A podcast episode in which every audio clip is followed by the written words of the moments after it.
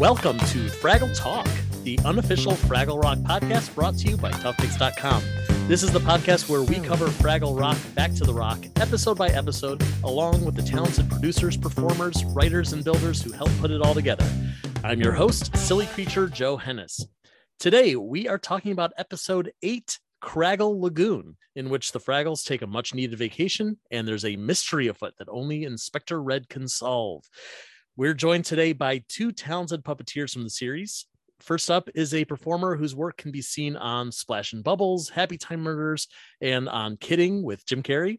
On Back to the Rock, he is half of Junior Gorg. Please welcome Dan Garza to the podcast. Hey, Dan. Hey, glad to be here. Thanks, Joe. Of course. Thanks for being here. Our second guest is a puppeteer, builder, and wrangler whose work can be seen on Sesame Street and Helpsters. And here on Back to the Rock, he's the other half of Junior Gorg. Please welcome Ben Durocher to the podcast. Hello, Ben. Thank you. Hi. So excited to be here. Did I pronounce your Long name right? time Did I get reader of uh, Durocher. Yeah, that's it. Awesome. I'm a I'm a long time reader of the of the Tough Pigs. So uh, long long time listener, first time caller. Thanks for having me. awesome. Always good to have a fan, uh, especially when we are uh, a fan of them as well in return here on the podcast. I, I'm a huge fan. I just didn't. I just didn't feel compelled to like uh, kiss. I'm just saying. You're not Yeah, getting well, you didn't easier say it, so you know you're gonna have to prove it over the next hour. All right. Uh, So, uh, for both of you guys, uh, you're, I mean, first of all, I mean, you're, you're doing fantastic work on the new Fraggle Rock series. So, congratulations and and thanks for bringing that magic to the show. Uh, how did you get started with Back to the Rock? Uh, Dan, we can start with you. Sure, sure. Um, I did a horrible audition for Wembley. Um, they Henson um, uh, thought, oh, well, yeah, well, we'll we'll we'll check it out, and uh, they sent me a thing, and then um, and then I did an audition, which I, I was very uh, under the gun, and uh, I felt felt very pressured because it's such a huge thing, uh, and I did a terrible job, and I sent it to a to a, a legacy puppeteer who I trust very much. And he promptly said, "Ah, That's really good, but I don't know who that is. That's not Wembley. Like, oh, I know, I know. And so all of my dreams of contributing to something that I loved so much uh, were, were promptly flushed down the toilet. Uh, and, and then a couple of months later, uh, I get a I get a message from uh, from Johnny and Company saying, "Hey, would you be interested in auditioning for Junior Gorg?" I said, "How am I supposed to puppeteer such a such an odd audition?" He said, "No, no, just just do voice." So I did voice, but me being the overachiever, um, I I did a um, they sent me a scene, and I did an audition voicing all five characters in in the in the scene. I and I layered it.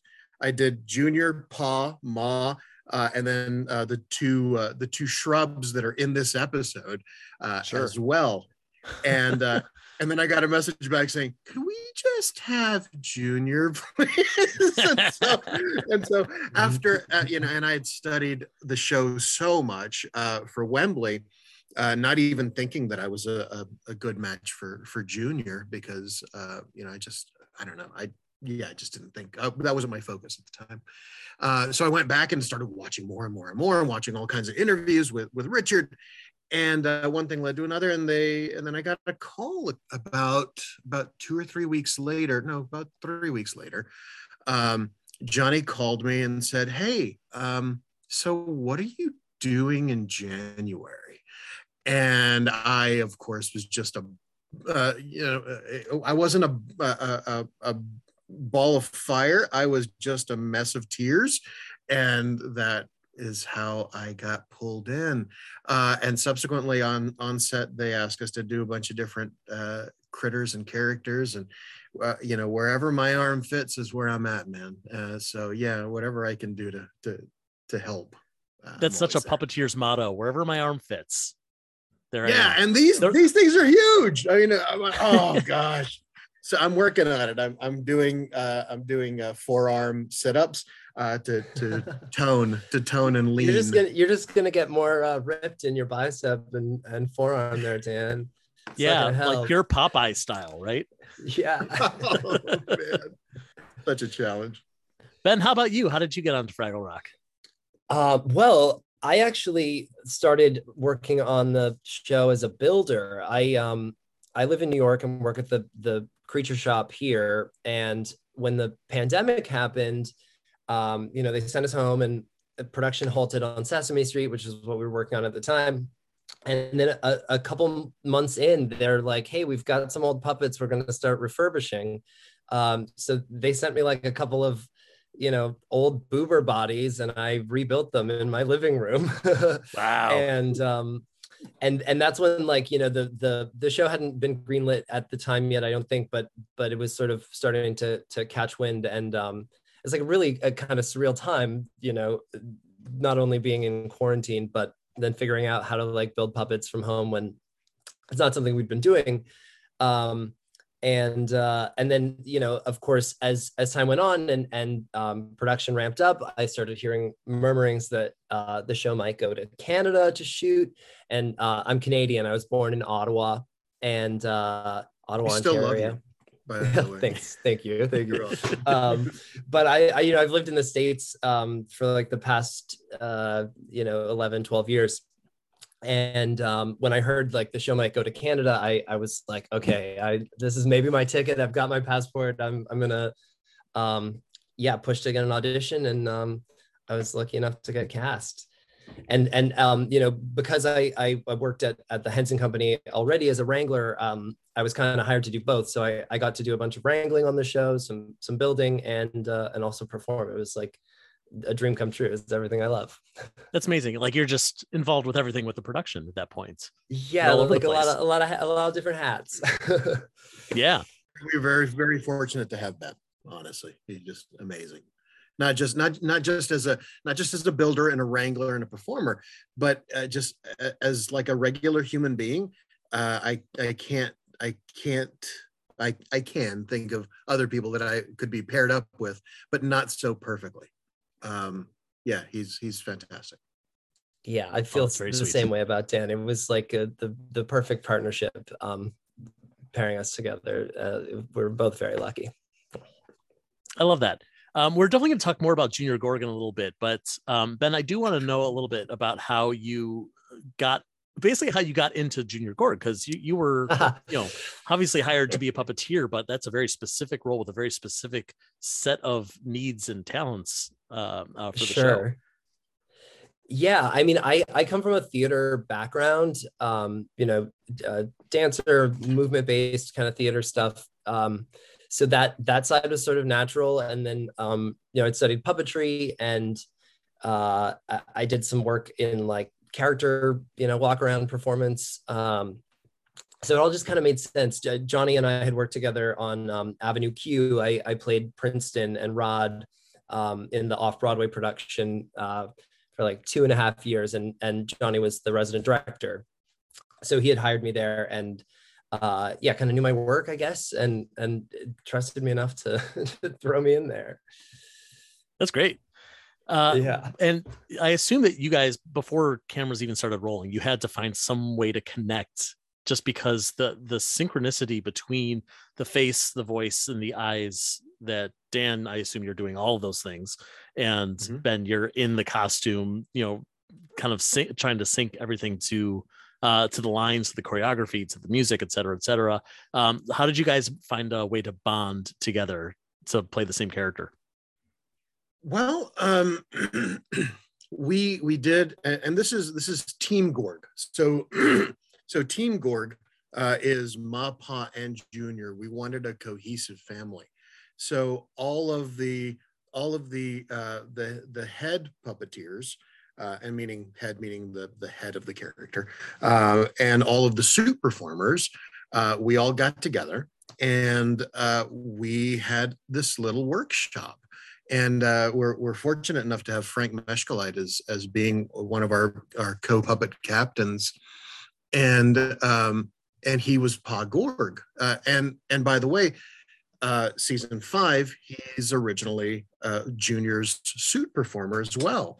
Uh, he had, uh, he had um, been pulled in after, after Rob um, had to had to go take care of himself, and so um, so we had Frank there, and and that was that was uh, wonderful insight. Uh, and then as we're as we're performing and and we're we're reading lines and and I think the first thing y'all did was put on your shoes, wasn't it, Ben? I think so. Like to actually get in physically. Yeah. Well, no, no, no. Um, like like during those rehearsals when we were meshing. Oh, the yes, first thing I, we did was get you guys comfortable with your giant shoes. I think you're right. The the three of us, we, we had like a sort of little mock-up scene that wasn't from any script that maybe Frank wrote, just as sort of a, a little. Oh, you wrote it. Uh, there you go. Yeah, Frank. Um, it was it was. I think Amy had written her part. Um, Frank had written his and I had written mine, and we just kind of mashed them all together into this thing. Incredible. It was just sort of like a little a little script we could run through and play around with. And yeah, we we you you guys didn't have your your rigs at all. You just kind of read the lines and we physically embodied them.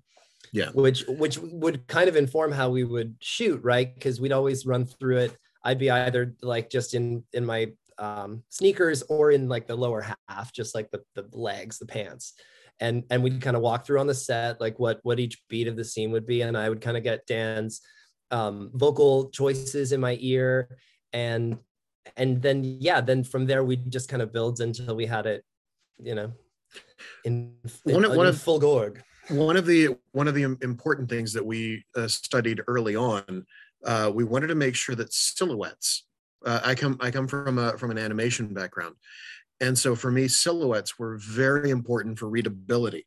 So wherever that camera was, and Ben had the one camera that uh, he had camera view in his in his eye, uh, whereas the other Gorgs had traditional Gorg vision. Um, and so Ben could see his silhouettes. And for me, that was I- extremely important to make sure that that all poses were were uh, were were readable and legible, um, especially with the with the suit, which adds another layer of stuff matching up. You know, your your arm meeting up with your chest, or your you know, if you put your feet too close together, there is no negative space between the feet. Um, so being able to predict each other was very important. So early on, I I had um, I was I was on a I was on a, a, daredevil mission to make sure that that Ben was Ben was my best friend um, because I had experienced that on Splash and Bubbles. Um, you know, between Raymond Carr and myself, I could predict being his body in that particular instance uh, with the character Dunk.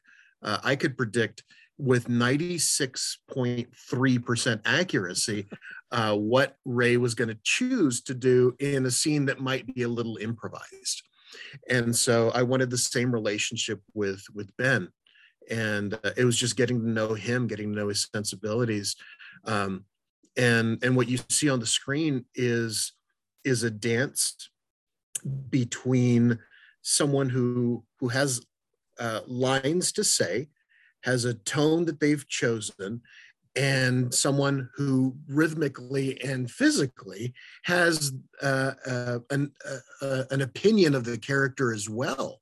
And so it's this it's this uh, i'm following him he's following me we're following each other. And so uh, it wasn't like a traditional dance where somebody leads and somebody follows. We were leading and following simultaneously. Um, and and there were choices that that Ben made that that I said yes let's do this. And there were uh there were times when Ben was like uh okay yeah I think I can do that. Uh and he just pulled it off like like nobody's business. So yeah if that answers your question that does, yeah.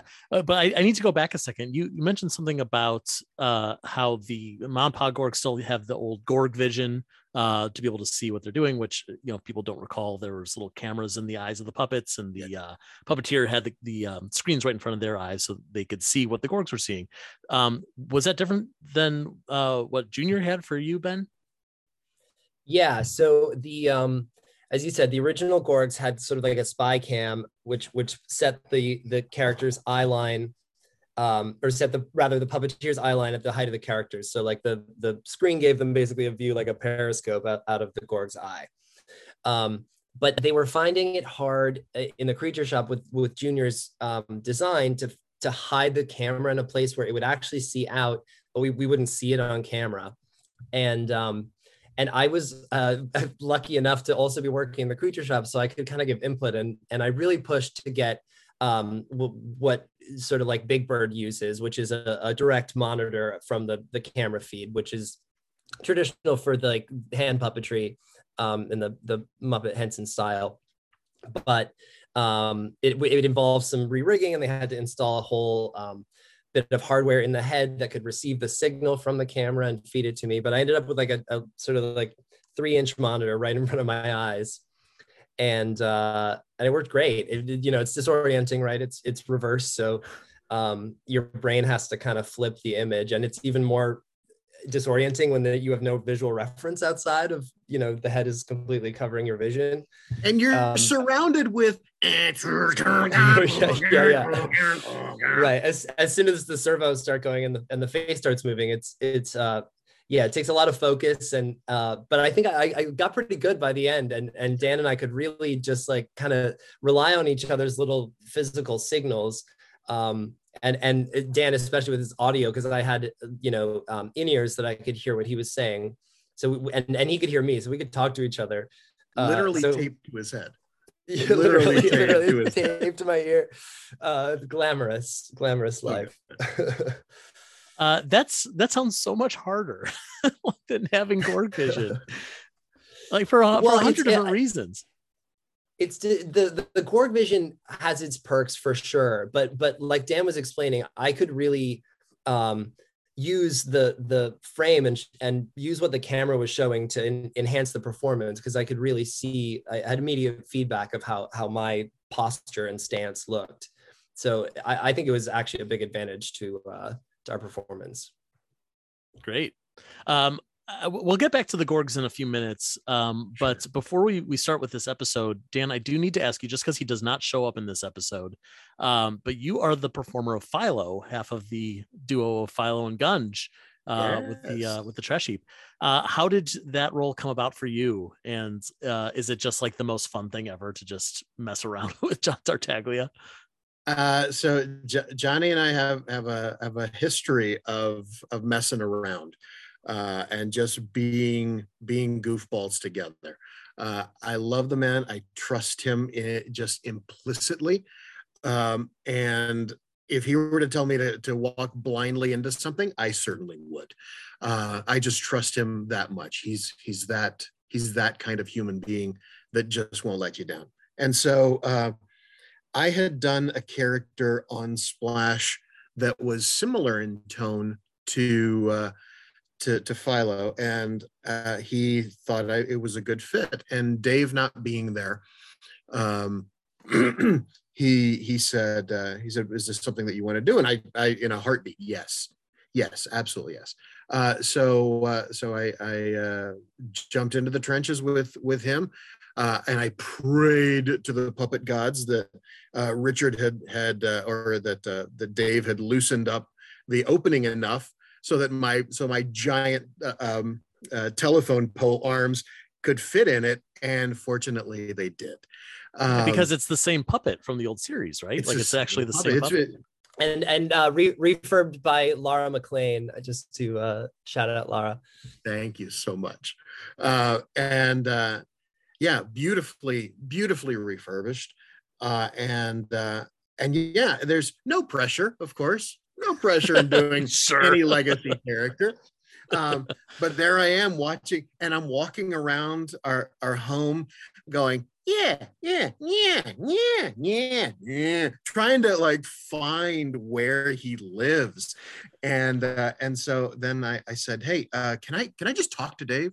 Uh, I mean, I, I couldn't talk to Richard uh, because of uh, for for for Junior, but I could talk to Dave. And I said, can I can I talk to Dave uh, to pick his brain.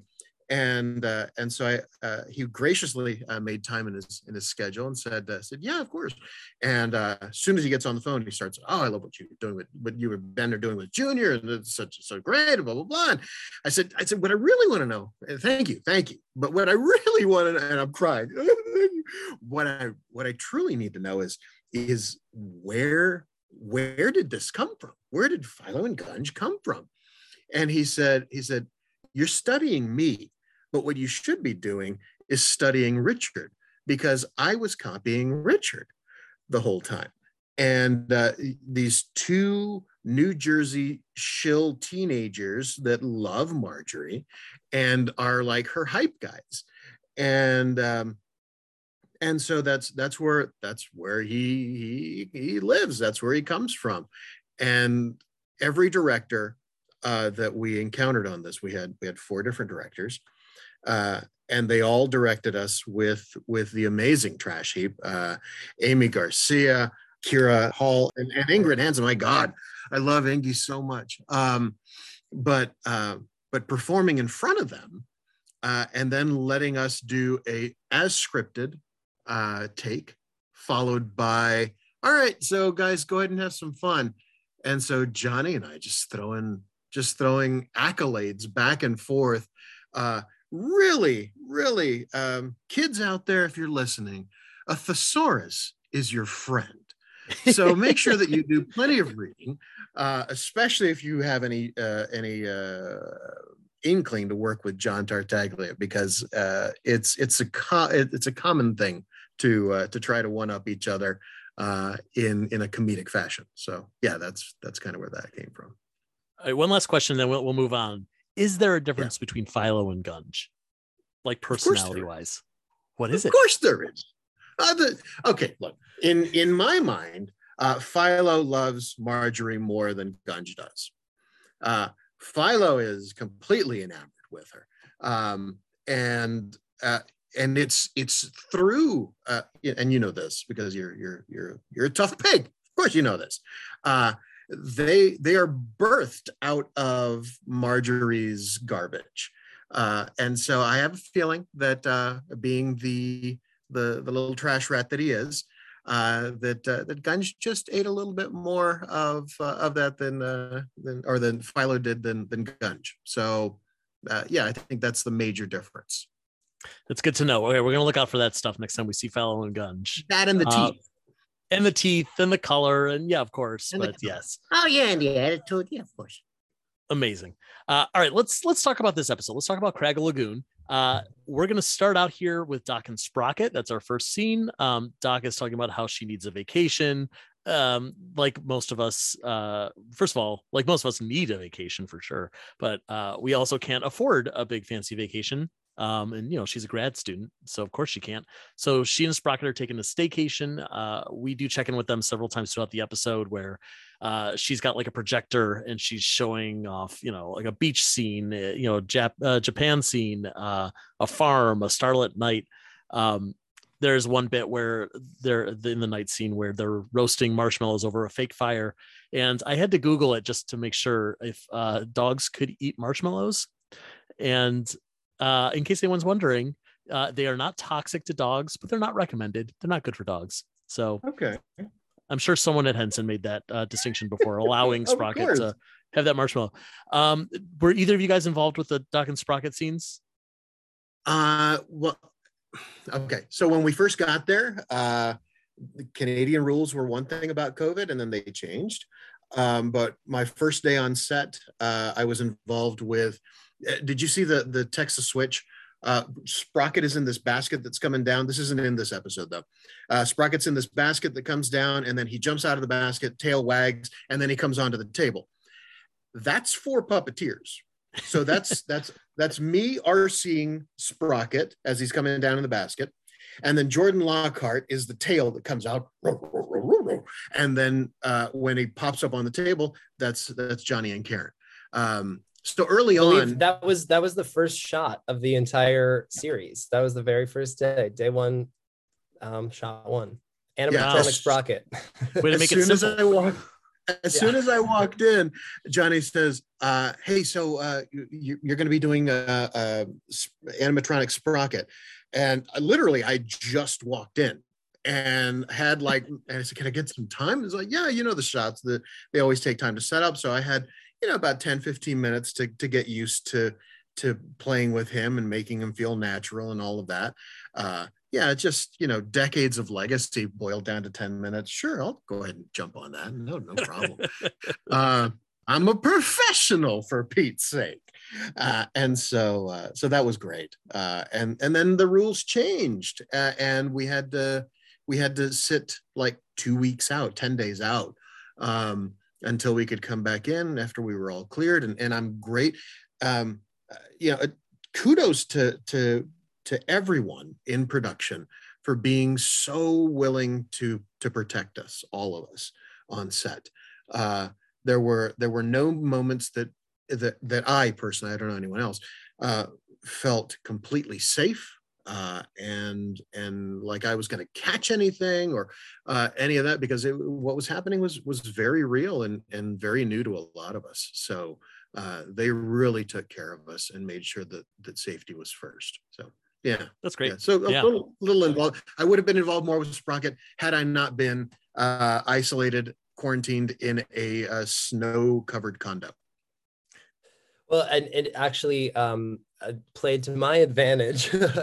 Sorry to Yeah. say, um, but I was I was there um, to wrangle uh, during the Doc and Sprocket. Um, you know, we shot all that at, at the first. I think it was two weeks, and uh, I was there to wrangle. But because a lot of the puppeteers were thrown back into quarantine, I got to uh, jump in as a puppeteer a little sooner than planned. And uh, there's like one shot where I got to do Sprocket. Uh, there was another cowboy switch out and then actually in this episode um, the the sequence where the package kind of comes through the dog door and then gobo sneaks with it back into the fraggle hole. Uh, they they i don't know how i can't remember exactly how it's cut but we shot it with three different gobos like one popping up by the door on the, like on the wide shot and then the second puppet coming around the corner and then the third puppet which i rigged was an armatured gobo uh, with a rod going through the box so he could be puppeteered from the front going into the hole. And then and I got to do it on the day because there were just not enough hands. So um, I, I was like shoved in that little nook um, in the Fraggle hole, dragging Gobo by a box. Wow. Not many people can say that. uh, quick quick easter egg uh, about this this episode uh, if i'm not mistaken the uh, when when she, when uh, when doc when lily looks at her phone and there's a guy with a surfboard uh, that's tim o'brien I, Hey. I thought it was Tim O'Brien, but I wasn't sure. Our, one our of our one of our one of our associate producers yeah yeah. That's pretty neat. Yeah. Uh, and actually, I have some questions about that that I'll get to in about 20 seconds. Let's time it. Uh, because our next scene, uh, Gobo gets Traveling Matt's latest uh, package and postcard. And uh, we get a quick peek in on uh, what Charlie Matt's been up to, which is that he's taking a vacation, which basically means uh, he's in some random office and uh, he thinks that all the, the the workers who look you know bored of their jobs are actually just relaxing um, he discovers a, the relaxing water features, which are in the bathroom, the uh, light massage cavern, which is a Xerox machine, uh, and he drinks from a mega cup, which is just a garbage can, which is what he's sending back to Fraggle Rock. Um, Very sanitary. now, there's a lot of extras in the scene, and we don't see a lot of humans on the show as a whole. And uh, that's true for almost all of these traveling Matt segments. Um, and I believe, correct me if I'm wrong, all, if maybe almost all uh, of the puppeteers have shown up on these uh, as extras of these scenes. I mean, Dan has Dan has one of the best cameos possibly in in Jim Henson Company history. I mean, the the wig alone, but in that That same, wig i grew that hair oh, oh, that's why you had a hat on all i'm that a time. consummate Okay. professional i can grow Very hair. method of you. Uh, yes, Yes, no, that well, that one is a. Uh, I'm sorry, I don't have it fresh in my mind, but that one it was in the uh, commercial That- uh, that Doc is watching. yeah yeah No, it, it's uh, it, it plays on the the in the um in the pharmacy or the grocery store where um, Uncle Matt's shopping and he gets the the can of whipped cream, Yes, um, thinking it's it's like the Miracle Hair Grow product. yes, yes. but- Thank you. Yeah. Uh, it, uh, I, I, to back to this episode, the, um, the location where we shot the, the office was actually the production office for the show. Um, and I think there's, there's at least one cameo of a crew member in that scene. I forget, um, exactly who it is, but I'm pretty sure that, that someone from the production was used in that segment. Yeah, the rest of them are, I believe, are are uh, are uh, capable Canadian uh, performers.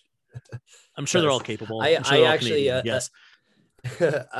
another um, amazing opportunity I got because I was both a, a, wrangler and a performer. I got sent out into outer space, as it were, um, to work with the second unit on on all, all the Uncle Matt um, postcards that were shot in Calgary. It was almost I think we they did three out in LA um, which it's pretty obvious which ones those are because there's palm sure. trees. Um, but the, the rest are uh, we're all shot on location in, in, Calgary. We got to go to like the Olympic, the, the 1988 Winter Olympic, um, uh, like stadium and skating rink and ski hill, and um, uh, yeah, some some like it was really fun to just go out, and it's always so much fun to take like a puppet in out into the world. It, people are just so curious. I remember on the day when we were shooting the um, the recycling uh, bin episode where where um, you know people are putting their recycling on the street and Matt's getting hit by it and it gets dumped into a recycling truck. The the like locals on the house on the on the street kept poking their heads out of the house, really curious what was going on, and the the PAs had to keep being like, "Please go back inside. You can't. You're in the shot. We just." but everyone was so you know really wondering what was going on. Why aren't they picking up everyone's recycling today? What? Yeah. Why? Why just that? And why do they have so much? Yeah, I can only imagine people on the street talking. In the uh, in the office. Um, postcard there there's a great moment of puppetry that i wanted to point out the uh, the xerox machine when when um, uncle matt gets kind of photocopied uh, when there, there's a there's a, a shot where it's kind of wide and it's actually an animatronic um, uncle matt and uh, kevin clash who was puppeteering that day did this most brilliant thing. He, he couldn't get the puppet to look all the way towards the human so he he moved the pupils just ever so slightly to the side. So it gives this oh. impression that Matt's like eyes have rolled all the way to the side to look at this person. It's so subtle, but it, it just made the moment so so um, well. perfect. And and that, that seems so taboo. Like we're not supposed to move those those precious oh you know pupils. Kevin Clash, you don't ruin that hen, that Henson triangle well in in the right moment it's uh it's just it, it works so well. I, I yeah. wanted to shout that absolutely and then yeah. of course uh the the scene ends with matt dumping an entire trash can of water on himself which uh, is always a little stressful as a puppet wrangler uh, with a wet puppet. But uh, and of course it was the last shot of the day and we had one go at it. And i was the assistant so it was my job to like dump the the bucket of water and uh, it was maybe one of the most nerve-wracking shots. One go at it, but it went okay. I'm so sure. many wet puppets on this show. So many wet puppets. It's true. Puppets. So many wet puppeteers, I would assume as well. Oh yeah, yeah. yeah. Um, well, we'll we'll definitely be talking more about water uh, throughout this episode. Um, but one thing I did like when uh, Gobo was reading this postcard to his friends, um, Wembley says like relaxation, water. That sounds like what we do all the time. And Red says, yes, but this is about doing those things in a different place, which made me feel like she is talking about this pandemic. She is talking about like I've been stuck at home doing nothing but sitting on the couch and watching movies for the last two years. And it's like, man, I need a vacation from all the sitting around doing nothing. I just got to do the same thing in a different place. So true. Maybe that's just me. Um, We've all been Fraggles for the last two years.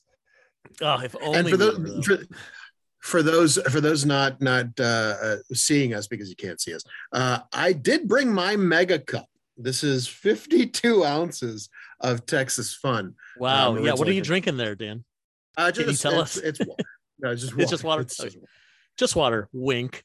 Okay. Uh, so uh, we get a, a, glimpse of the doozers in this next bit because uh, they uh, in the previous episode they found this new pink goo. Um, Turbo mm. and Wrench Doozer want to start using it right away, but Cotterpin knows that we got to do more tests first. Uh, this is going to be another runner through the episode where um, Tur- Turbo and Wrench are just going for it, and they're putting this thing into production without uh, without uh, proper testing, and there's probably going to be some unexpected repercussions. We'll talk more about that next week. Um, but I do want to talk with you guys about the Doozers, and were you involved in puppeteering these guys as well? Uh, shout out to uh, to to Ali, Andy, and Donna, especially in in this particular sequence. Um, fantastic work, just overall fantastic work. Uh, specifically with Doozers, Doozers are are lovely little creatures that um, that when puppeteered That means there's a lot of spooning happening. That means you're you're really as a puppeteer, it's your responsibility to invest in uh, in solid hygiene um, because you are besides your family there's no one closer than than snuggling puppeteers um, and everyone's got a little you know they either have mints or mouthwash or uh, very strong deodorant uh, and we're we're all together in these in these um, if you were to see I'm sure you've seen some of the behind the scenes stuff. Uh, basically, we're all huddled under these these risers, these tables, um, uh, these raised sets, and and there is no because they're so they're, these characters so small. So I mean, you're literally beside each other. You're rubbing shoulders. You're you know. Um, and thank goodness for for COVID tests, uh, because uh, you know uh, for someone for someone who embodies uh, a lot of Boober's qualities, uh, of of just getting getting something something. Uh, yeah, it, it was it's a thing. But doozers are great to puppeteer. They're fantastic, and they're but they're finicky. They're delicate. They're squishy, and um, and props to our to our creature shop for keeping them running.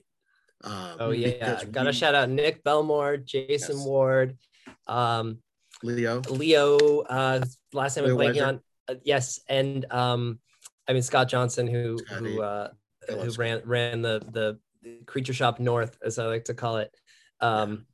Did did such amazing work, and the the genius rigs that they came up with to make those Doozers go uh, blew my mind constantly.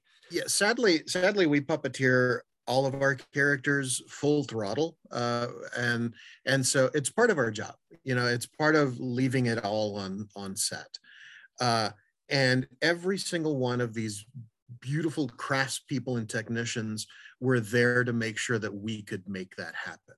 Uh, so, so uh, huge, huge debt of gratitude to all of them for for just letting it happen. Um, and yes, things break, and directors know that, and producers know that, and crafty sure knows that because when something breaks we're gonna we're gonna move on to something else. Everyone runs to crafty for a quick bite and then they come back. Uh, so uh, so yeah everyone involved just amazing uh, amazing amazing stuff. Great and and have you both i assume uh, you've both been uh, uh, able to partake in performing doozers throughout the series yes yes to to the point that um, you know, I got to be a, a doozer in in in therapy, which uh, which I guess art is imitating life, uh, and uh, a doozer, uh, you know, doozer in, in, in the monorail. Doozer, I was a doozer. It was a, a juice tender because there is no. It was a juice tender, um, and uh, which also uh, art imitate or life imitating art. Um, yeah, it, that particular one looks just like me. and uh, yeah, and I, I spent I spent a number of summers uh, as a cabana bartender as Cabana Dan, and sadly, a lot of the photos that I took on set uh, corrupted in my my phone. Oh no! Uh, so, yeah, uh, at some point, I'm going to send my phone to to get uh, uh, revived and and see if they can um, see if they can pull that because all of those files i switched over to a new phone i transferred everything over and then it, all of a sudden my computer was like oh guess what? All of those photos are corrupted. And uh, so my old phone is is still in my possession and hopefully they can extract all of that data. That'd be nice. But anyway uh doozers are fantastic uh, i had i had a, uh, a as you were talking about good puppeteer hygiene I had this flash to I can't I can't remember what episode it, it was probably around uh, now because we're dealing with the pink goo, but I I have this memory of um, being in the Doozer Dome set, and you know you they kind of especially on the big days when there's a lot of Doozers, they'd kind of like slowly layer people in there, so you'd end up kind of sitting under the set for you know a little bit, and uh, there was just yeah. this like smell that was not it was not good. And you know, we all wore masks, of course, for COVID safety, but there was um, you know, still permeated. And we're like, did someone not put deodorant on today? Like, what is that? But the more we smelt it, the more it was it was like hot garbage. It was like yeah. really potent. Uh, as it turns out, there's this old um like movie trick to put milk into water to give it like a um, opaque consistency. Oh. So when in the Doozer Dome set, there are these pumps that kind of pump water through these tubes because it's hy- hydraulic station or whatever. And so the, the special effects guys used strawberry milk to make it pink on the on the day when they needed to see that. And I think they thought they cleaned it out, but somewhere in the pump there was some milk uh, that was not good anymore. I'm glad it wasn't any of the puppets. I know. I was gonna say that's usually like where I, I conversation just to get completely panicked Oh, of man. like, is it me? Is it? It can't be. It's not me. Oh, no, no. I yeah. showered. I'm fine. But what if it was me? and it would ruin my entire day. oh man. Uh, next season, cheesy strawberry cheese. That'll be great. Mm, Wait, did you leave it there? Is it still? Is it just fermenting on set right now? It's just No, they cleaned it out the Oh, next day. Enough people, sure. enough people said something that they're like, "Oh, we should," but you wouldn't have known unless you were stuck under the set for Oh. you know a couple. you of know Terrible. we could have sold that henson that's a that's a that, that's something we could have done we could have bottled it and this the oh you could have said oh de doozer uh, and and sold it at a at a markup that would have been great You know, I think there is Doozer Doozer uh, perfume out there with one of the the uh, the licensing Is partners. there? I think so. You know, there's Fraggles and like Labyrinth and Dark Crystal scents. I think there's got to be one for Doozers. Right, right, What? yeah. I don't know what it smells like. there like. should be a gorg one Uh, there probably is. I don't. It smells like radishes. All right, we're gonna look this up afterward. They would all smell like radishes, right? they all love radishes. All right, They would We're- smell like we're getting completely off topic. This is a podcast. You can't smell anything anyway. We interrupt this podcast for a special postcard from our uncle traveling John Tartaglia and a Fraggle fast fact. Today's Fraggle Fast Fact is Fraggle Rock does use CGI. Ooh. So, one of the things a lot of fans wanted to know when Fraggle Rock Back to the Rock was announced was were we going to, uh, you know, not use puppetry? Were we going to use CG to bring the Fraggles and Doozers and Gorgs to life? And of course, we performed the Fraggles and the Doozers and the Gorgs very much like they were in the original series.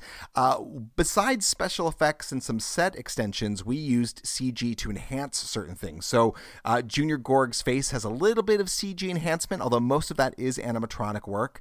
Um, but what we mostly used it for was for the Fraggle Five when they sometimes appeared in the Gorg's Garden, they were CG characters. So if you look at the first episode when the five Fraggles are running around Junior's feet, those are CG model versions of the Fraggle puppets. Um, Gobo in episode uh, 13, when he comes out in the final episode of, of the first season when he comes uh, out of the Fraggle hole and climbs down and goes to speak to Junior. That's a CG version of Gobo. Um, and in episode two, when Red uh, jumps up the rocks and does all of her flips and turns during Hip Hip Hooray, that was a CG version of Red. So basically, the rule was if a Fraggle puppet couldn't really do it, we would use CG for it. And the CG modelers took so much time making sure that the they really modeled the fleece and the fur and the costume pieces of the Fraggles to get them as close as possible. So there's your Fraggle Fast Fact. Okay, back to the podcast. The Fraggles uh, are actually the, about to start their 30 minute work week. This is a reference to the episode from the original series, 30 minute work week. Uh, Red is a lifeguard. Mokey collects radishes. Gobo in, in this uh, universe is his job is to clean Traveling Matt's museum, apparently. Um, Wembley is the fire siren. Um, Boober was making soup, which I feel like he does it way more than 30 minutes a week. Um, Wembley thought that his soup was on fire, uh, so he tried to extinguish it, but uh, not only was it not on fire, but it was a cold soup, and um, that's pretty hysterical that Boober keeps calling him out for that throughout this episode. Uh, now that the third, We'll let it go. I know, right? That guy, of course, he won't let it go. if Boober is good at one thing, it's not letting things go. Uh, now that their 30 minute week, work week is over, uh, the Fraggles are exhausted and they deserve a vacation. Um, and uh, I get it. I feel the same way. I work for like an hour and then I'm like, oh man, I need a break. Uh, this is where we get our first song. This is the song Craggle Lagoon. This is original for this uh, this episode. It's this cool Caribbean inspired song. Um, uh, it's it's just a fun bop. I have I have nothing else to say about it unless you guys have a, a story or two. But it's just a fun new Fraggle song. I, I want to shout out the uh, I want to shout out the Ink Spot puppeteers in that number, which do some really funny, uh, amazing work. That the Ink Spots were a uh, a seminal favorite of the crew and the puppeteers across the board. They were worked in whenever possible. You'll see. And a, and a favorite of the fans. Um, fans but I as believe- well. I I love the ink spots, and Yeah. there's some really good ink spot stuff in this episode. The, Yes, there's yes. uh, uh now I, I will I will uh toot my own horn because the um the ink spot that gets thrown out of the horn and the Texas switch that happens there is is mine. I get to be that one. Which one? Uh, you're so we had you're pulling the string, or you're the, so, the second one? so I'm the second one. Um but uh, uh yeah, I don't remember. I think it was effects that pulled the string. it's on just, a fishing line with a, Yeah. just a stuffed. but I think um, but I think effects did it. Yeah, uh, and it wasn't it wasn't one of us. Um, but uh, yeah, the the horn goes off, he gets thrown, and then um, the the ink spot, which uh, has become a spirit animal, uh, and a, a lot of us got to be ink spots uh, over the course of of of the sh- of the show. Um, my I had one in particular that was that was mine. He he uh, yeah, I I always gravitated toward that uh, because he looked a lot like uh, and kind of grumpy, and he had this he, had the ability to to do this this underbite where he was like, um, and uh, there were a couple of occasions where where I got to be the the guy that got thrown across the room, and I'm okay, thanks for asking, sort of a thing, and then move away. Um, but uh, yeah, yeah, uh, ink spots are are absolutely amazing, amazing puppets. They're the best. I love them. Yeah. And and in the in the number in the Craggle Lagoon number, I think it was Amy Garcia, Andy Hayward, and Ingrid Hansen are the three uh, ink spots, fe- the featured ink spots. Yeah, Featured ink spot. That's a T-shirt. I, I would I would wear that featured ink spot.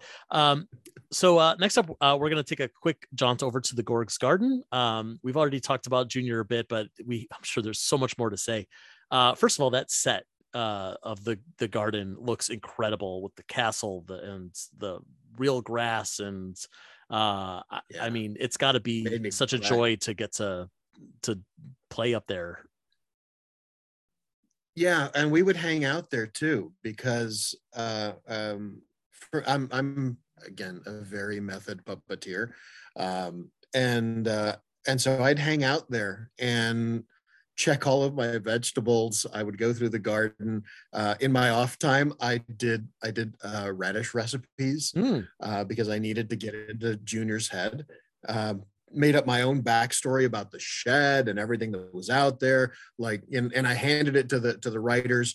Uh, so so they have it's none of it's canon, but it's it's all for me to understand why Junior is Junior. Um, but it was it was a, a wonderful wonderful set to to hang out and to explore. Uh, there were days when when we were shooting adjacent to the to the Gorg Castle, um, either at you know Boober's place or or uh, other uh, locations. The bridge was there as well, um, and our holding area was basically hanging out and lying down on the Gorg's lawn. Um, just a bunch of puppeteers hanging out on the Gorg's lawn, which is amazing. that's the coolest. Uh, I mean, this is great, great, this is like. I mean, Ben, you know pretty well. It's like when you're working on Sesame Street and you're like, well, I need to sit somewhere. I guess I'll just hang out on the stoop. I'll go like I'll, I'll get a drink at Hooper's store, like no big deal. Yeah, yeah. Yeah. I'll, I'll go sit at Hooper's till they're ready for me. Exactly, Yeah, for sure. yeah, yeah. Um, and and yeah, we got to do that, and and, and that lawn was so it's so expansive and and kind of cozy, right? It was like you know astroturf, um, that we could go and yeah, kind of chill out on. but don't sit on uh, the rocks. But Those yeah, ro- the rocks, the rocks aren't aren't gonna uh, be your friend. They're not- they're not- yeah. uh, and and it's kind of like it's it's it's true like barely anything on that set was was done in post production like that thing was there and All the- those you know to get up to the tower all the trees on the side. Sometimes i noticed that there's like clouds that are added in but that the cyc there was a blue cyc that dan was um, talking about that that goes all the way around. And uh and then marjory was actually around the side. So so Literally, you could you yeah. could walk around the side of the set and then you know you're suddenly in the trash heap area which geographically in my mind it, watching the original show you you knew that she was in the gorg area but it was sort of um not not clear where exactly she was but so i love but it the, makes the so Fraggle much fan- sense. It Oh, makes so much sense. The junior's like uh, done with this, and he th- and he just throws it over the fence. Doesn't care. Just Sure. It's a gore. Yeah. Uh, the- yeah, it's the world. Yeah, it's mine. Uh, yeah, crazy. So crazy. uh, I'll, I'll, I, I, there's so much I could ask you guys about about Junior. I'll, I'll try to keep it brief because this is already going on so long. Um, ben, is there a secret to making Junior look so light on his feet? Because when he moves, I mean, he's a he's a big guy, and there's always this flow. How heavy is that head, Ben? Uh, I think the the the uh, construction of the suit does a lot. There's because his his body and and legs and uh, arms too are all um, done with like boning, so it's it's compresses and and stretches really well. Mm-hmm. And so as you as you kind of move, it, it, moves sympathetically around you, and that I think helps a lot. Gives him that kind of like buoyancy. Yeah. Um, but I guess it's also we installed oh, that. yes. Tutu, remember? Yeah. Yes, yes, yes. They added um, a a kind of connection from my waist to the outer waist of the like a tutu to the outer waist of the costume, yeah. so that I could when I would move my hips, the hips of the costume would react. Oh, sure. Yeah, yeah. Sense. I get that. Right. It kind of adds like an extra uh, joint to the to the whole puppet almost. Kind yeah. of, yeah. And the, the connection from the, the performer to the suit is is greater. So that helped a lot too. That's cool. But that head is no is no joke, man. That's that's uh that's a heavy piece of machinery there. Oh yeah, yeah. The head is is heavy. I don't know what the actual weight is. I should, um, but it was so heavy, so front heavy that they had to bungee cord it to my back. I had sort of a, a back brace with a clip that yeah. the the head would connect by a cord, um, and that helped sort of counterbalance the weight of wow. it a little bit. I turned into Ben's mother on set. Uh, anytime there was going to be a stunt or it, you know, that oh, can would it be possible? And Ben's like, yeah, yeah, I'll, I'll, I'll dive head first. Or uh, Ben, Ben, Ben, Ben, Benny, Ben, come, come here, come here. I want to make sure you're okay. and and it, it was it, that was me all the time. Wow. We would yell cut, and I'd I'd run up, and this body does not run, uh, but I'd run up toward the, the the Gorg Castle to make sure that he was that he was comfortable and okay because oh gosh I, and and again uh, henson and all of production uh, safety was was like first in in everything. So we would do runs with without without the head uh, in order to to make sure that the ben was going to be safe that it was doable and then we would do one with with with the head on uh, but assisted to make sure that he's easing into it uh, and in other cases, like the like the uh, the well scene where you were on your back, you know, the uh, the gazpacho uh, scene uh, that was first assisted, and then Ben was like, "Yeah, I could do this." Uh, thank thank God for his abs, man. Ben's got some killer abs. Um, because that's no, a lot no, of weight. No. no, it's it's it's official now. It's we said it on a podcast. Everyone knows that you have great abs. Take it. got abs. Yep. Um, Wait for the calendar. And, and like it's got to be. I'm imagining wearing all that weight on top of my head, and like by the end of the day, you must have had horrible like neck, shoulder pain. I mean, that's got to yeah, take a. I mean, I had to take care. I had to take care of myself for sure. Luckily, we would shoot like two days probably of Gorg stuff and then have like a week or two before we shot Gorgs again. Yeah. So, yeah. so my body got a break. It's not like we were doing those back to back, which would have been killer but you know everyone was so like took such good care of me on set and really i was i was always the one like no let's do it again and they're like get them out um but the the, the you want support, a sandwich ben you want a sandwich in there yeah oh the the i gotta shout out my um my uh, wranglers um Absolutely. kim and yvonne and uh, also christy and terry from the creature yeah. shop who um would like bring me peanut butter sandwiches and between uh breaks they actually got like leaf blowers and would would stick them in the armpits of my costume to like circulate the air through and uh nothing nothing like saying uh, bring in the leaf blower that's hysterical and i'm sure much needed i bet yeah. you it gets a little stale in there and you're the only one who could smell it exactly at least you're not yeah. bringing in uh, strawberry milk inside Yes. Uh, so um, Ma and Pa Gorg have gone on vacation. They're off to Kissing Canyon. Yuck. And uh, he wants to move Junior Junior to a new sunny spot, uh, which happens to be blocking two other plants. Um, who, who did you hmm. say uh, performs those two plants? Because they're terrific.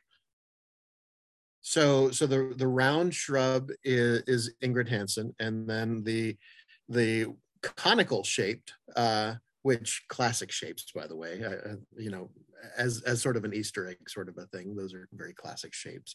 Uh, is is Kira Hull.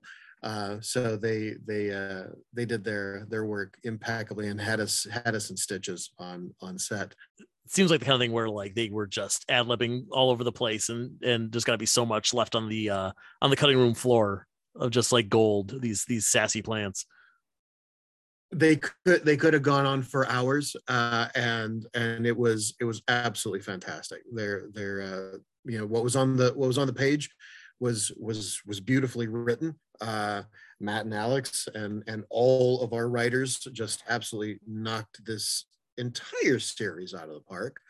Um, but uh, but yeah they they also gave us some room to to play around. Um, for example, when uh, when Junior is talking to Junior Junior, and the puppeteers are making uh, the puppet talk.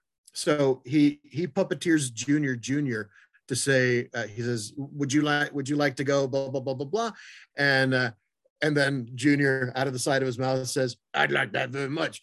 Um, it's it's it's a nod to all of our all of our puppeteers around the world and i wanted to make sure that that they knew that that junior liked to puppeteer as well that's right. so, yeah. Meta puppets puppets puppeteering puppets. Yeah. i love it.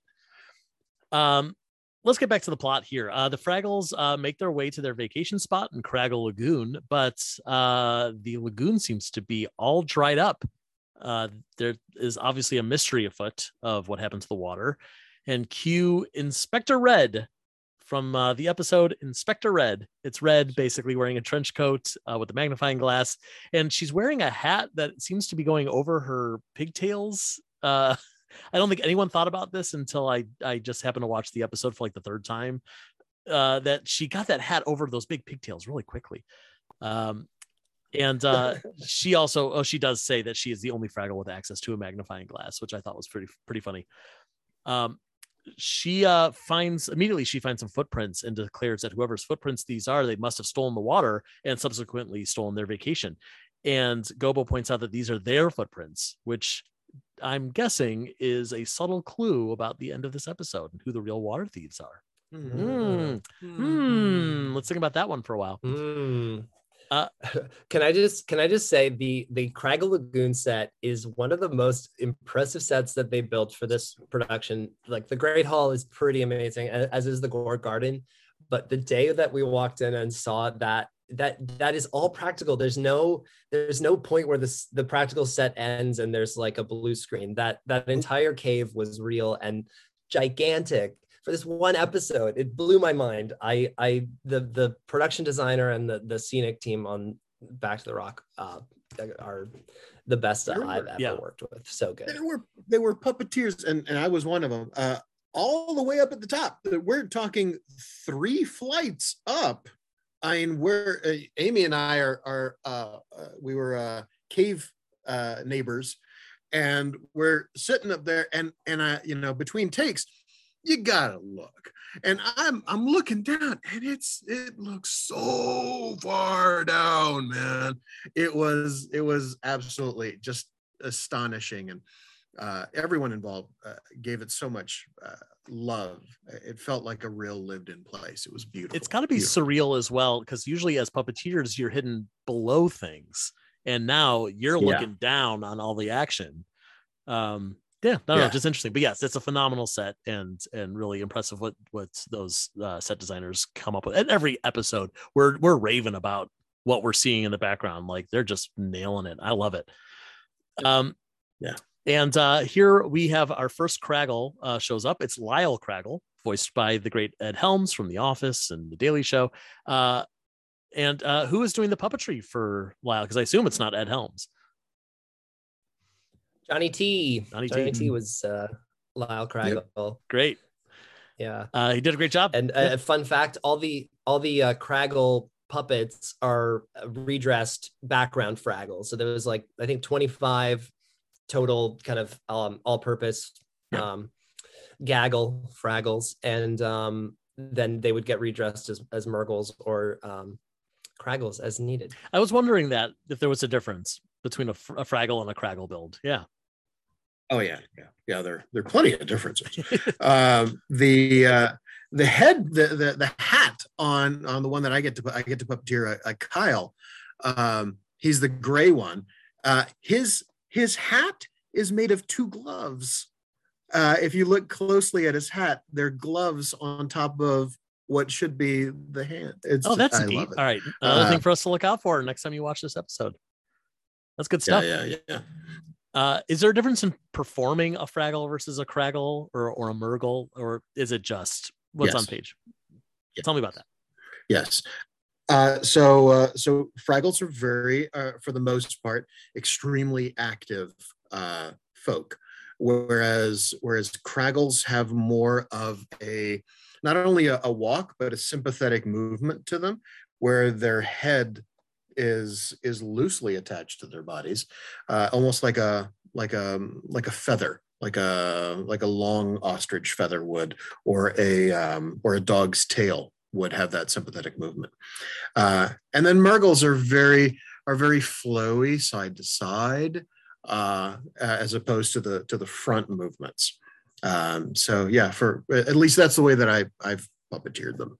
Uh, other people may have different approaches. Well, that was gonna be my next question. Like, if you guys are are are kind of uh, sharing your your tips about these things to make sure that it's kind of consistent a- across across breeds, but breeds is that what we, I don't know if that's the right word for it across the different Species, species of yeah subspecies. Yeah. Um, or actually uh, maybe races. I think they're races of Fraggles versus different species. That's what I remember. Um, uh, one of the scripts maybe said. I don't know. Yeah. Maybe I'm making that. Oh, up. yeah. interesting um no I, I mean i love that stuff that you know there's it's not just the way they look it's not just the way they talk it's i mean there's so much that goes into your artistry as puppeteers that you want to add to these guys um so that's pretty neat yeah, Yeah. uh lyle uh tells red that that he is going to take her to the craggle leader and basically just walks her around in a circle and reintroduces himself because lyle's the only guy we need to know uh he tells her though that she has to keep her voice down because you don't want to wake them wake the mantivore uh, he is a big, scary creature that lives uh, in the big spout over by the lagoon. Uh, he says we can't go talk to it because it might eat us, or worse, yell at us. Uh, and we will see he has quite the yell uh, when we eventually do meet the mantivore. Uh, but Red does deduce Yes. that the mantivore must have taken the water, which I guess makes sense. I don't know. She didn't really have much proof there, other than he sounds scary. Uh, this is where we get our next song. This is the song "There's a Lot I Want to Know." that comes from the original series episode Inspector Red. Uh, but the, the Mhm. difference between that version and this one is it is a duet between Red and Lyle. And again, we get those ink spots, and they're all dressed like uh, little detectives with their little trench coats and a magnifying glass, which is which is adorable. I love it. the precision on that puppetry um just overall whenever there's a magnifying glass there is this there is this just dedication to to getting this right like What, what do you? getting we're on a podcast. that What did you? glass Yeah, sorry that that, that yeah that's me um uh getting the the um the magnifying glass right over the eye uh it takes such just focus and precision uh and and kudos to to all puppeteers who who have the ability to do that uh threading that needle is is uh is no joke And I, I believe the puppeteers on uh, a, a lot I want to know are Donna Kimball, Andy Hayward, and Amy Garcia. There you go good memory. And and I and I believe that, well, I, I actually asked Andy last night to confirm because I didn't want to get it wrong. But good um, memory, Andy. Thanks, Andy. Uh, shout out Andy Hayward. Um, the uh, magnifying glass, the little the little hats and and capes that they all have on were built by Jurgen Ferguson, who was our head wrangler, and I, he stayed up all night. I'm pretty sure making those the night before. He like, oh my god, they need they need little hats and capes. We got to do it. Yeah, he was right. uh, and it was worth it. who also made us hats. I'm wearing uh, one of Jurgen's Jurgen's hats. Uh, uh, he made us these Christmas uh, stocking hats, uh, beautifully detailed. Uh, yeah, great, great person. Talented I've- guy. I've worked with And- with Jurgen. and Oh, he's great. generous. He's apparently, I he's just giving out hats to everybody. Ink spots. giving out hats. Left and right. Yeah. Such a Yes, such actually a good he guy. he gave off he gave the hat off his own head for um the scene where I forget what episode where Wembley's practicing magic and there's like an ink spot with bunny ears on his head. Yes. That was like an idea that someone had right before lunch. And over lunch, Jurgen took off his hat, cut a hole in the bottom of it, decorated it to look like Fraggly, and we shot it after lunch. that's oh, that's amazing. Yeah. Oh, I love yeah. that. Uh, so uh, Lyle takes Red to the Mantivore so she could confront him, I guess. Um, and she's mm-hmm. looking at him through the magnifying glass and says, Well, he only looks big because of the magnifying glass. And then she takes the magnifying glass away, and he's huge. This has got to be the biggest yeah. puppet, uh, aside from the Gorgs, uh, in this entire series. Like he's just humongous. Um, he's bigger yeah. than Junior, I'd say. I'd guess, right, so? Dan? Yeah. Well, he's big. Uh, uh, yeah, he's big. He's big. Uh, it's uh, what is it? Five? Is it five puppeteers on on him to to make him walk? I think so. talk. I think so. I think so. Uh, at one point, I was I was one of the legs, uh, but uh, not in all scenes, uh, because I would scurry away to go uh, practice on Junior uh, whenever they didn't need me. Uh, but uh, but Frank, Frank Meschkuleit, oh, oh, heart of my hearts! Uh, what an amazing, what an amazing take on what could have been a, a very scary character. Uh, you you feel Frank's heart. You feel uh, just yeah. It's what a great. The Mantivore is amazing. Manti is is so wonderful. Built uh, by Jim Kroupa with help from Heather Asch, I believe. Also worked on it with Jim, and like a really just gorgeous puppet. The the way it moved and and all the little details on it. Jim Krupa. I do want to add about that. You know, I know I know that uh, Henson and Apple were, were pretty careful about spoilers and things leaking before things were init- uh, initially announced uh, for the series. Um, but a few pictures of Jim Kroupa building this puppet got out there on the internet uh, a while ago, and the fans, first of all, were like freaking out because we didn't expect anything beyond just you know Fraggles, Doozers, Gorgs on the show. Um, but second of all, that like this is easily a character that in any other show would have been CG. It would have been cheaper and easier just do CG. And now here's Kroupa, mm-hmm. and he's building this thing that's not only like a cool looking puppet, but it's humongous. It looks fraggly. It's original. It, like you said, it takes five puppeteers to perform. Like that's incredible. So that gave us as fans so much hope in what the series was going to deliver on. It, it did the thing that um, a lot of the original series episodes had the, the kind of like creature of the week kind of um, storylines where this this new creature would come to Fraggle Rock and we'd have to deal with it in some way. Uh, and I feel like Manti kind of filled that that role. And you know he's used in only a couple episodes but they built this entire beautiful puppet um, to serve that purpose. And it, it makes my little uh, nerdy heart so very happy. Oh, i'm right there with you same big same.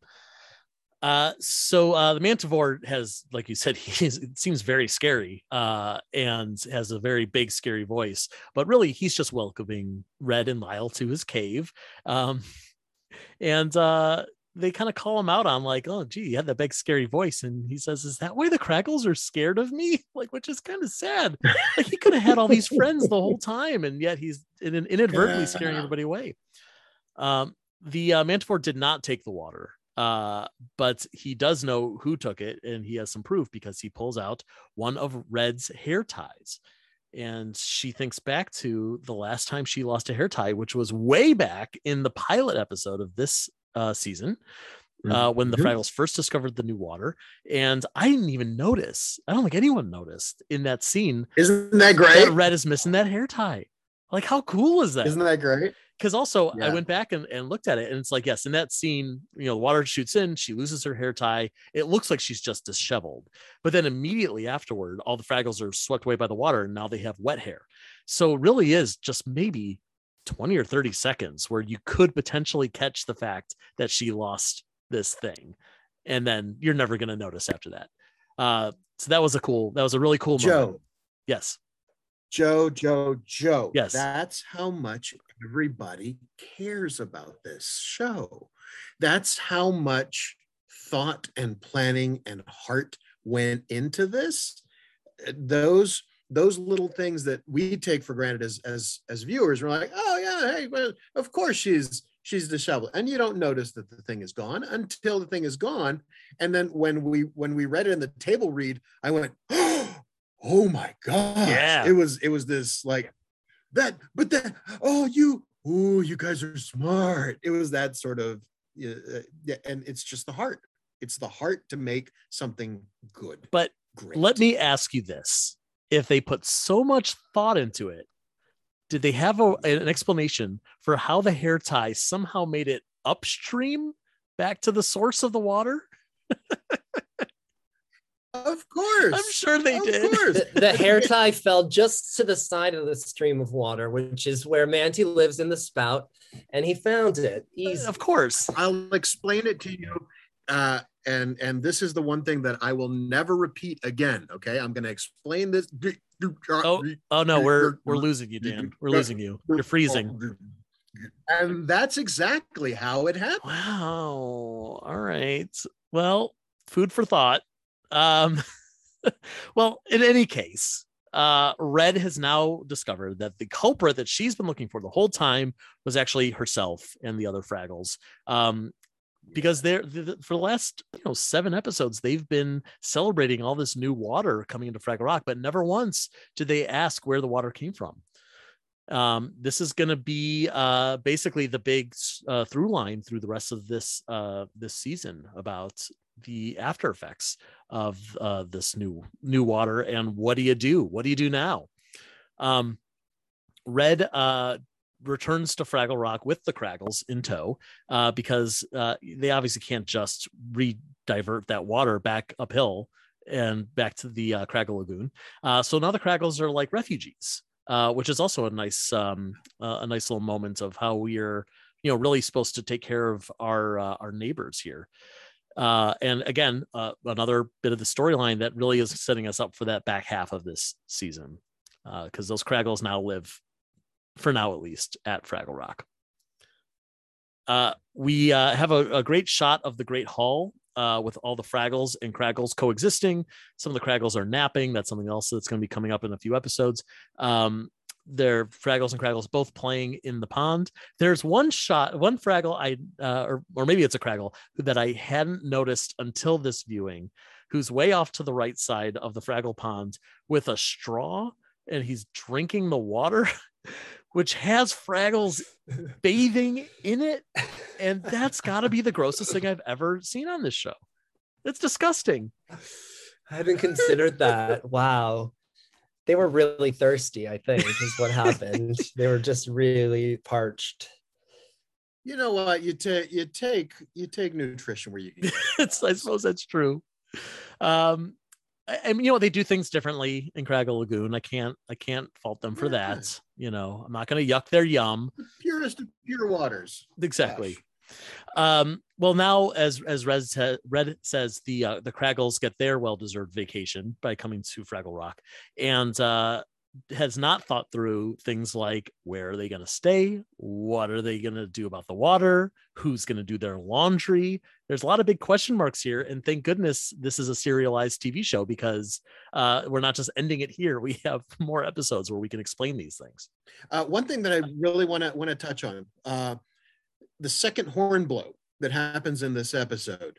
Uh, Kanya Shen is playing Pogi and is is standing right in front of that horn. The the leaf blower effect that happens is absolutely fantastic, but consummately sold by Kanya's reaction as Pogi uh, is absolutely brilliant, and it makes me giggle every time I see it. Yes, I agree. So much love. for Yeah, Probably the same leaf blower that was cooling me off on the other stage. absolutely. Repurposed Absolutely. right there. We have to be re- we have to be responsible with our That's right. Although I do imagine maybe season two, you guys are gonna have like 15 leaf blowers. It's gonna be great. You're gonna be leaf blower rich. We can do leaf blower races on chairs uh, or rollies. Yeah. That'd be cool. Wow. Mine, I would not put money on me, but okay. Once you get that momentum, you know, then you'll be unbeatable. I suppose. Um, well, that that pretty much brings us to the end of this episode. Uh, do you guys have any other memories from this one that you wanted to share? Anything interesting?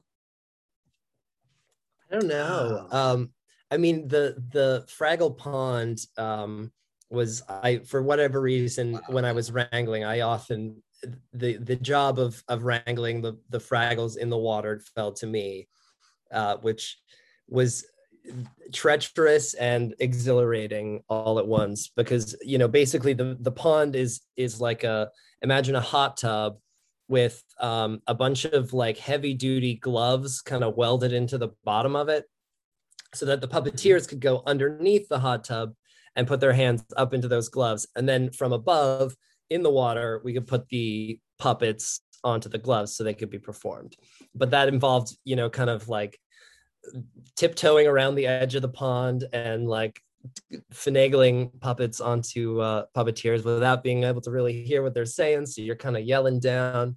It was always very exciting, and uh, I'm glad they used so much of it in the show because it's it's really kind of glorious, right? To see these characters in real water, it just brings them so much, brings them to life in a way that you know, yeah. if we weren't seeing the water, you might not. Yeah, uh, uh here's uh, okay. Uh, I'm a left-handed puppeteer for starters. Uh, to, to finish it off, I, have got these giant arms, which we've already touched upon numerous times, and I already have a book deal for these arms. um, but uh, but moving moving on, um, I never got to puppeteer in the pond, uh, and my respect and and utmost like uh, uh, uh, uh just just yeah total respect for any puppeteer who puppeteered in that in that pond. Um, because it's a hard gig. Mm-hmm. your your arm is up your arm is in there. Um, from the time that they put that that puppet on uh, there's this it's it's an entire process to get in and out of those gloves. Uh, and again uh, everyone looked out for everyone. And if and if anyone was having any issues they would take care of it. But um but yeah i i could not have done that. It was that that position and the water pressure that's around your arms um like a like a scuba suit uh and then a wet puppet on top of it is just beyond my capacity of of understanding and Henson, if you're listening, which I'm sure you are, uh, I'm more than willing to do it. Uh, I'm more than willing to do anything that you guys want me to do. However, uh, maybe keep me out of the pond. That'd be nice. Well, it's it's one of those things where like whenever uh, a puppeteer does uh, you know a workshop of you know or like, at least explaining to people you know what it takes to be a puppeteer, uh, a lot of times they'll start with saying, "Okay, everyone in the audience, put your hand up in the air," and then just leave it there. And then they continue to talk and they say, "Don't don't lower your hand," and then they keep talking, keep talking, talking. And it's like you've only had your hand up there for like forty five seconds, and already your shoulder's starting to give. You're you don't even have the weight of a puppet on there and like it's hard work i think a lot of people don't realize that puppetry isn't just like you know wiggling a doll it's you know there's there's so many more things that go into it and only one of which and the very keeping your arm in the air very confined spaces awkward positions uh, extended periods of time darkness uh, people all that other stuff. So yeah it, it's it's not for the faint of of uh, of heart. And um and yeah i mean it, it it at the end of the day whatever gets the shot done is is is what it takes. Um and we are surrounded we were surrounded um, by some of the most all-in people i have ever worked with um, just beautiful beautiful hearts all around. Um, and i've uh, i've i've i've worked on on a, on a bunch of different sets um, but none of them felt like home. And this felt like a giant family. Um, everyone loved each other, looked out for each other, um, and uh, to to quote uh, to quote a, a, very famous Muppet, I I hope to go back there someday. Yeah, well, me too. We, yeah, we hope that you guys get to go back there as well because this show needs a second season. We need more of this, and uh, really you know these this very this all too short season that we did get um really is just phenomenal um the amount of work the amount of passion yeah. and love that you guys put into it it's all showing up on the screen um so thank you so much for all you've done for all you continue to do for being here on this podcast uh we look forward to seeing what you guys come up with next especially if it is fraggle related Um, but for now, I think that's going to bring us to the end of another episode of Fraggle Talk. Uh, but stay tuned, all you fine listeners, as Tough Pig's own Beth Cook talks more about the themes of this episode in our Dive Deeper segment coming up right now.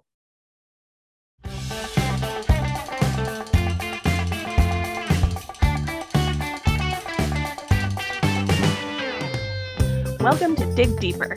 This is Beth Cook, and I am joined once again by executive producer and president of television at the Jim Henson Company, Halle Stanford. Hello. I wish there was a Craggle Aloha, but there isn't. uh, I love the return of Inspector Red. Yes, absolutely. And, so fun. That was uh, Karen Prell advocated for for Inspector Red to come back, and we heard her loud and clear. I love that there's a continuation of her character learning these lessons of she wants to push a little too hard and mm-hmm. then realize that she needs to take other people into consideration this time not just another individual who she already cares about but an entire society. Oh yeah. needs to learn to prioritize their needs over her wants. Yeah and she also um, is going to learn you know she's going to discover uh, a lesson that all of her friends need to learn because they all were the cause of um, of the water going uh, going away from Craggle Lagoon. I like to call this the White Lotus episode of um, of Fraggle Rock because it's a lot about privilege at first, right? Like let's go on a vacation, let's go to this place that we always go, and like you know, and and and in some ways, like but not you know not interact you know and, and and we've had an impact on it and we've had a negative impact and we've had a negative impact on their culture. Um, and, and so you see this all happen in this episode. Um, i also think it's funny that they're going on a vacation since they barely work. But anyway um, i think that we just really want to showcase privilege um, and uh, as well as the lessons of you know understanding how we have an impact on other cultures environments. Um, and, and, and and i think it's the, that sort of carbon footprint impact. It's not it wasn't knowingly. They didn't go in trying to steal resources right as uh, versus the gorgs. Yes. um, and uh, and yet they're going to have to figure out what to do. I think this is a message you know the, the whole idea of like you know being a uh, a climate activist um, and green skills for this generation, I think this is something kids are completely aware of and engaged in. We're just reflecting it back in the story because we wanted to show we have this theme of water through our whole episodes. Um, and so this is, you know, how the Fraggles actually impacted uh, one one group that um, their culture did thrive with the water, and now we have to help them, help them, and then help figure out a way to make the water come back to their to their area. So but i, I do want to say like I, I do feel that kids are really getting this messaging. We're just we're just amplifying it. We're just we're just continuing it. Whereas some of these messagings i don't think kids are getting uh, in fraggle rock. I don't think they're getting enough information on how to manage anxiety or uh, have a moral imagination beyond their families and politics and country you know like so these are things that we are hoping that we can help foster in them. But this one I think that kids do care about if they actually have a negative effect on a culture Absolutely. or or land. Yeah. I love that parallel with the Gorgs because in the same episode, you see Junior repeating, Gorgs deserve the best that you can tell that his father has been saying to him and indoctrinating him. And so he tries to, you know, give this this plant that he loves, Junior Junior tries to give him the best and then realizes, oh, that's actually impacting these the needs of these other plants. Yeah. And so whether that harm is done by accident, like with the Fraggles, or on purpose, with Pa Gorg saying we need to hoard our water, the impact can be the same. The impact's the same. And with Junior, I think the journey is harder. You know, I just talked about that term moral imagination, meaning that you have to be able to imagine a morality outside of what you've been taught. It's really hard.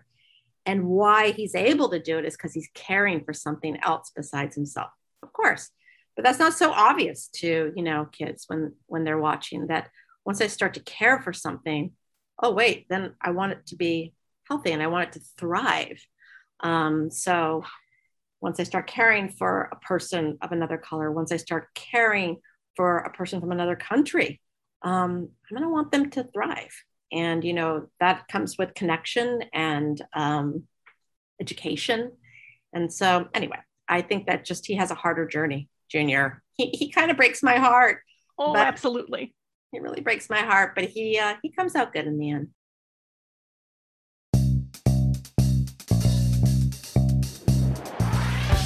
Fraggle Talk, the unofficial Fraggle Rock podcast, is brought to you by ToughPigs.com. Produced, written, and hosted by Joe Hennes. Fraggle Fast Fact segment presented by special guest John Tartaglia. Dig Deeper segment hosted by Beth Cook with special guest Halle Stanford. Fraggle Talk art by Dave Haltine Jr. The Fraggle Rock mark and logo, characters, and elements are trademarks of the Jim Henson Company, all rights reserved. Fraggle Rock theme song, written by Philip Balsam and Dennis Lee, is used with permission. Special thanks to the Jim Henson Company, Apple TV Plus, and the entire Fraggle Rock Back to the Rock family. For more from Tough Pigs, please find us at Tough Pigs on Twitter, Facebook, Instagram, and Patreon. Thanks for listening, and we'll see you next time down at Fraggle Talk.